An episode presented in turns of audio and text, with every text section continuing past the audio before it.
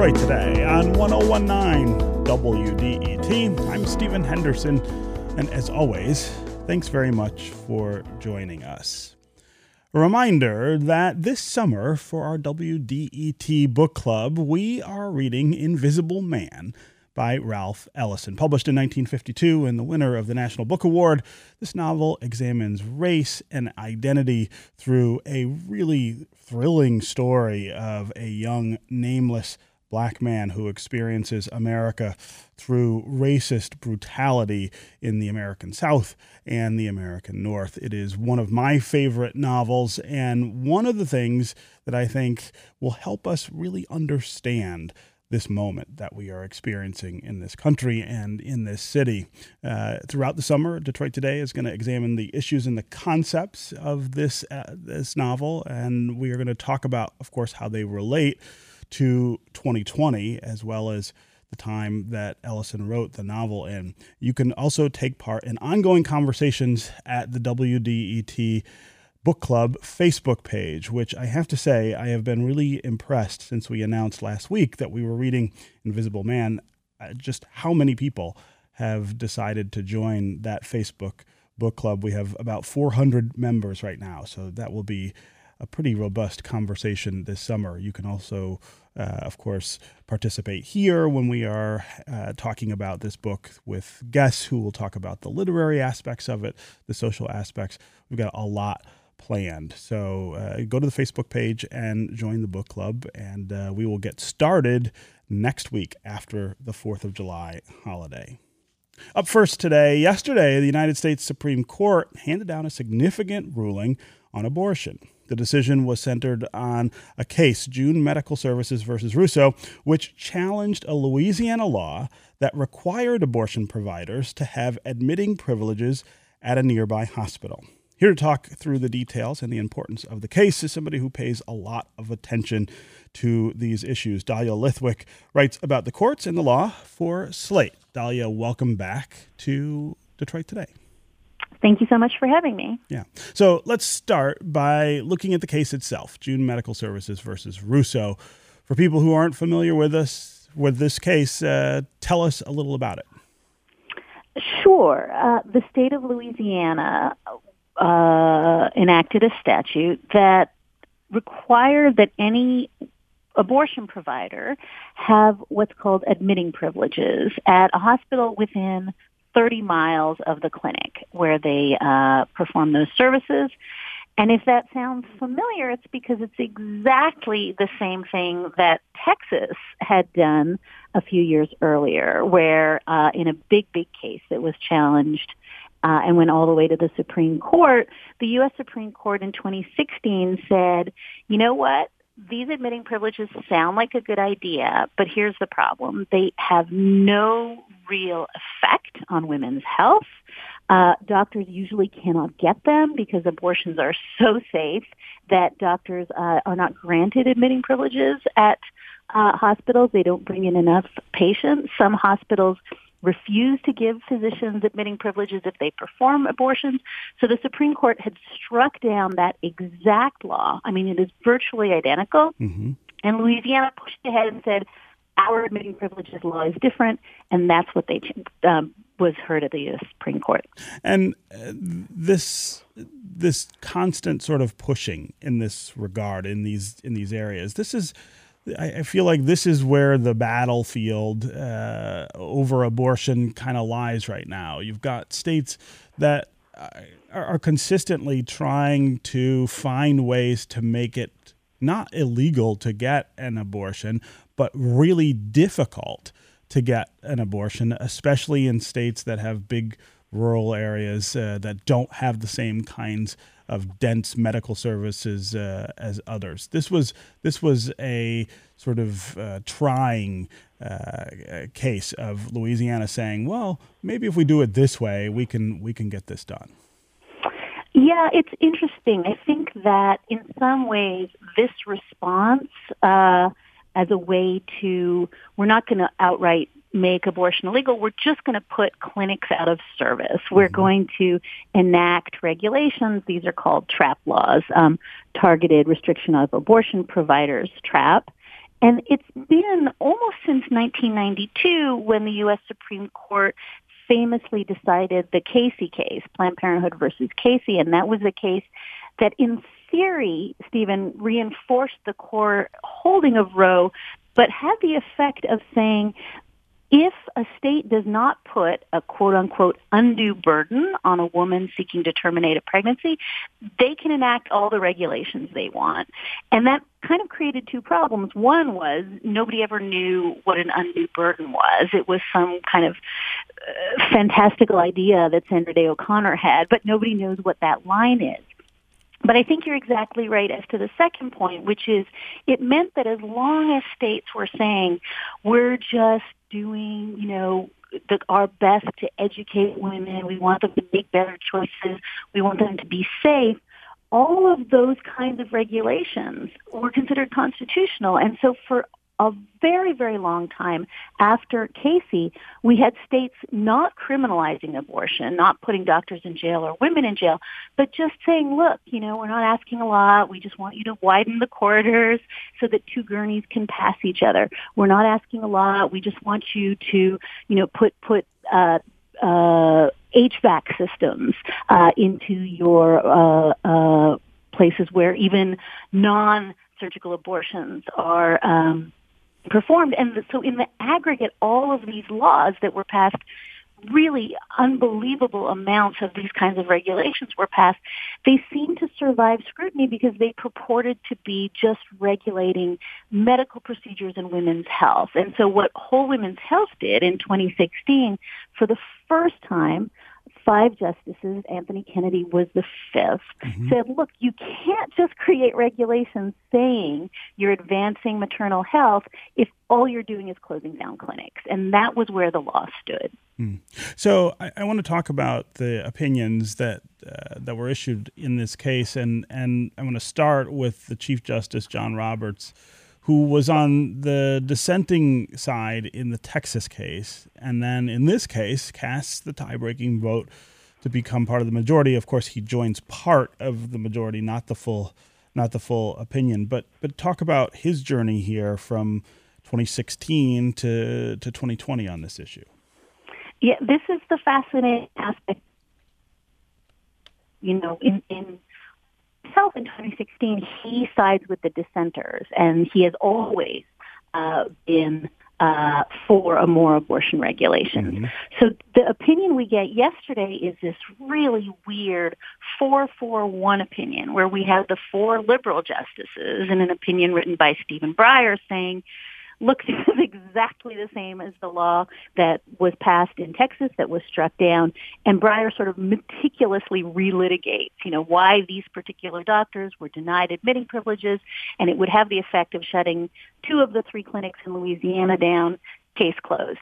And then you're quite right, Roberts says overtly, look, I joined the dissent in Whole Women's Health. I continue to think that case was wrongly decided, but the only issue for him today is whether Whole Women's Health is the law. And in his view, and this is where he talks a lot about stare decisis, mm-hmm. which is the fancy Latin word for precedent, he basically says, don't go around overruling Supreme Court decisions from four years ago, people, and talks a lot about how the country and the world needs the stability of knowing that you're not going to willy-nilly upset a four-year-old precedent just because the composition of the court is different. And so he's really clear that only because this case is virtually identical to the Texas case, there's no way that the ruling should be different just because Kennedy has left and Kavanaugh is on the court.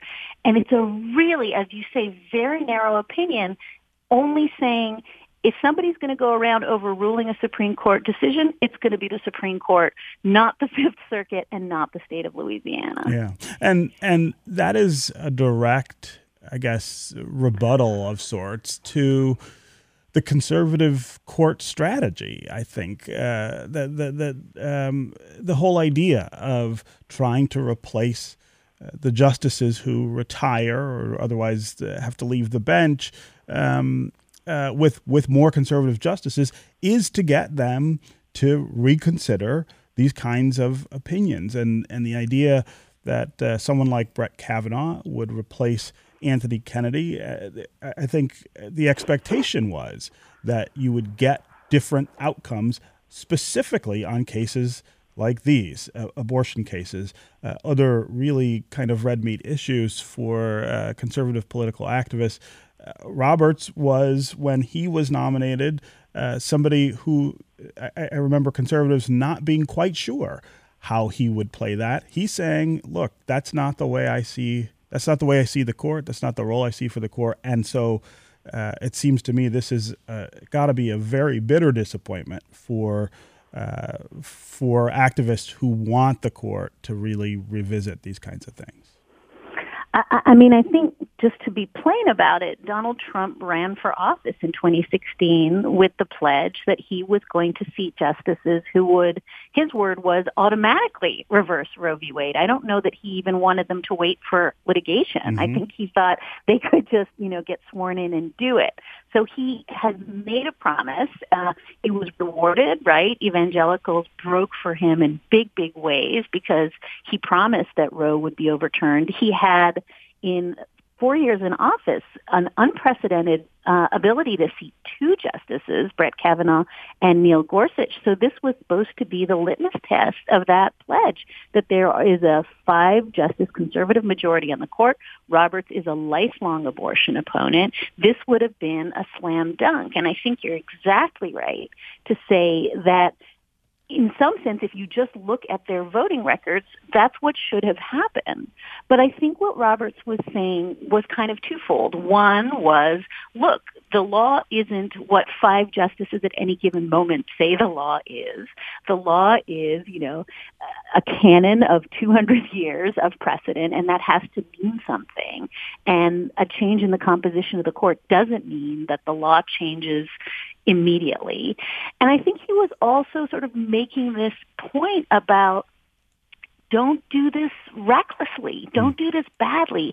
I, I want to end Roe as much as you do, but not this way. And I think that's a big piece of, if I see a through line through some of um, the cases this year and last where uh, Roberts has surprised us and thrown in with the liberal wing, time and again, what he's saying is, don't bring me C-minus work and ask me to change the world. Give me A-plus work, and I will effectuate this conservative program, but not with shoddy lawyering. And in this case, Louisiana didn't even try to distinguish this from Texas. They seemed to just want to cash in on the fact that they could count to five. Yeah. Um, I'm talking with Dahlia Lithwick, who writes about the courts and the law for Slate and hosts the podcast Amicus. Uh, we're talking about yesterday's Supreme Court ruling in an abortion case out of Louisiana uh, that attracted the support of Chief Justice John Roberts, someone who is not thrilled with the Roe v. Wade decision from nineteen seventy-three that uh, legalized abortion or prevents states from uh, making it illegal. Uh, but he doesn't think that uh, this case or the what the, the, the statute in Louisiana uh, that was restricting abortion uh, is the way to deal with that uh, that decision, as well as a decision from four years ago Uh, in a very similar case out of Texas. Uh, if you want to join the conversation, give us a call. Tell us if you're surprised by yesterday's decision to strike down this uh, anti-abortion law in Louisiana. Also tell us if you're surprised about the fact that just about all of the major decisions late in the term here have gone the way that liberal Uh, supporters of uh, causes at the court would want them to do. Um, have these decisions in any way changed your perceptions of this court? Uh, do they change the way you think about the relationship between the court and the other branches of government? Uh, as always, the number here on the phones is three one three, five seven seven, one zero one nine. That's three one three, five seven seven, one zero one nine. You can also go to the W D E T Facebook page and put comments there. Or go to Twitter and hashtag Detroit Today, and we'll try to work you into the conversation. Uh, Dahlia, I want to ask you about these the string of decisions. Uh, we've talked to you a couple times over the last couple of weeks, and each time it's been because we're a little surprised by by the decision that that, that comes out of the court, uh, the DACA ruling, uh, for instance, and the uh, ruling about the Civil Rights Act and whether it could protect uh, L G B T Q Americans from uh, from sex discrimination. Uh, what is going on at the court, and how should people be interpreting that looking forward uh, to the end of this term and to next term? Again, I think that, well, I, I would say one thing, which is I think, you know, it's important to uh, look at all of the cases. And so I think there have been a few surprises, but I think we can say that other than these big ticket cases that we've just talked about, you know, DACA, which is the Dreamers, and the rescission of the, the, the, um, of DACA, and, and the Title seven uh, cases that would have denied uh, civil rights protections to L G B T Q workers. Those were surprises. Uh, in some sense, the big surprise was Neil Gorsuch, uh, who actually joined the Chief Justice uh, uh, to defect uh, on one of those cases. But I think all of the other cases have gone exactly as expected, uh, including a big one yesterday about um, agencies and yes, uh, executive law. Power. Yeah. So I think that by and large, it's been a very big term for conservative causes. But you are absolutely right on these hot button sort of social issues, the kinds of things that garner a lot of attention. We have not seen uh, the uh, kind of triumph of the, the conservative five that people were expecting. And I think it's worth saying these were all losses, by the way, for the Bill Barr Justice Department, mm-hmm. which was on the losing side of each of those cases. And I think my short answer is sort of what I just gave, which is I think John Roberts is such a careful steward of the court. I think he sees his role as Chief Justice not to tack wildly from left to right, but to try to steer a middle course, keep the Supreme Court out of the headlines, out of the election as best as possible, to turn the temperature down in a really politicized age. And I think some of these places where he flips and he joins the liberals are places where he's more or less saying, not now. Come back in five years when things are calmer. I'm going to be on this court for twenty years. Uh, we're going to do all the things, but let's not do it right now in the middle of a pandemic, in the middle of a huge racial justice crisis while Donald Trump is president. And I think he's just done a really deft job of trying to depoliticize the court in an age where it could be the most political of all the institutions. Mm, yeah. And we have some big cases still coming uh, this week. In fact, uh, the, the justices will rule on, on the president's taxes and some other issues. What are we, what are we expecting there? Yeah, we're in a funny situation because in any ordinary year, today would be the very last day of the term, and yes. we get the last two or three big cases, but there's still ten uh, pending cases. So I think there is some reason to believe that the term will extend on into July. Um, but you're quite right. A lot of the big stuff is yet to come. We have those two financial documents cases. One is a, a subpoena uh, in New York, a grand jury subpoena to get Trump's financial records. The other Um, case that, that was heard together with that is the uh, House committee that wants to see uh, Trump's financial records. So those two cases, I think, are the big, big ones that are still to come. But we have uh, the Little Sisters of the Poor. This is a question about whether religious entities can opt out of the contraception mandate. Mm-hmm. We have a whole bunch of religious liberty challenges, including how Colorado finances uh, schools and whether uh, people who are deemed ministers uh, can be fired from religious entities, and the stateless electors case about what happens when states have an elector who doesn't want to do uh, what they're meant to do in the election. So huge, huge uh, bunch of cases coming down the pike. And again, I think all of it gets a little bit numbed out because of the news from the White House. But this is, I think, the biggest term I've ever covered. Yeah, yeah. Okay, Dahlia Lithwick, uh, reporter for Slate, uh, covers the courts and the law. Always great to have you here with us on Detroit Today. Thanks very much for being with us. So good to be here. Thank you. Yep. All right, up next, we're going to take a look at qualified immunity, what it is, and how it relates to the conversations around police reform in this moment. Stay with us on Detroit Today.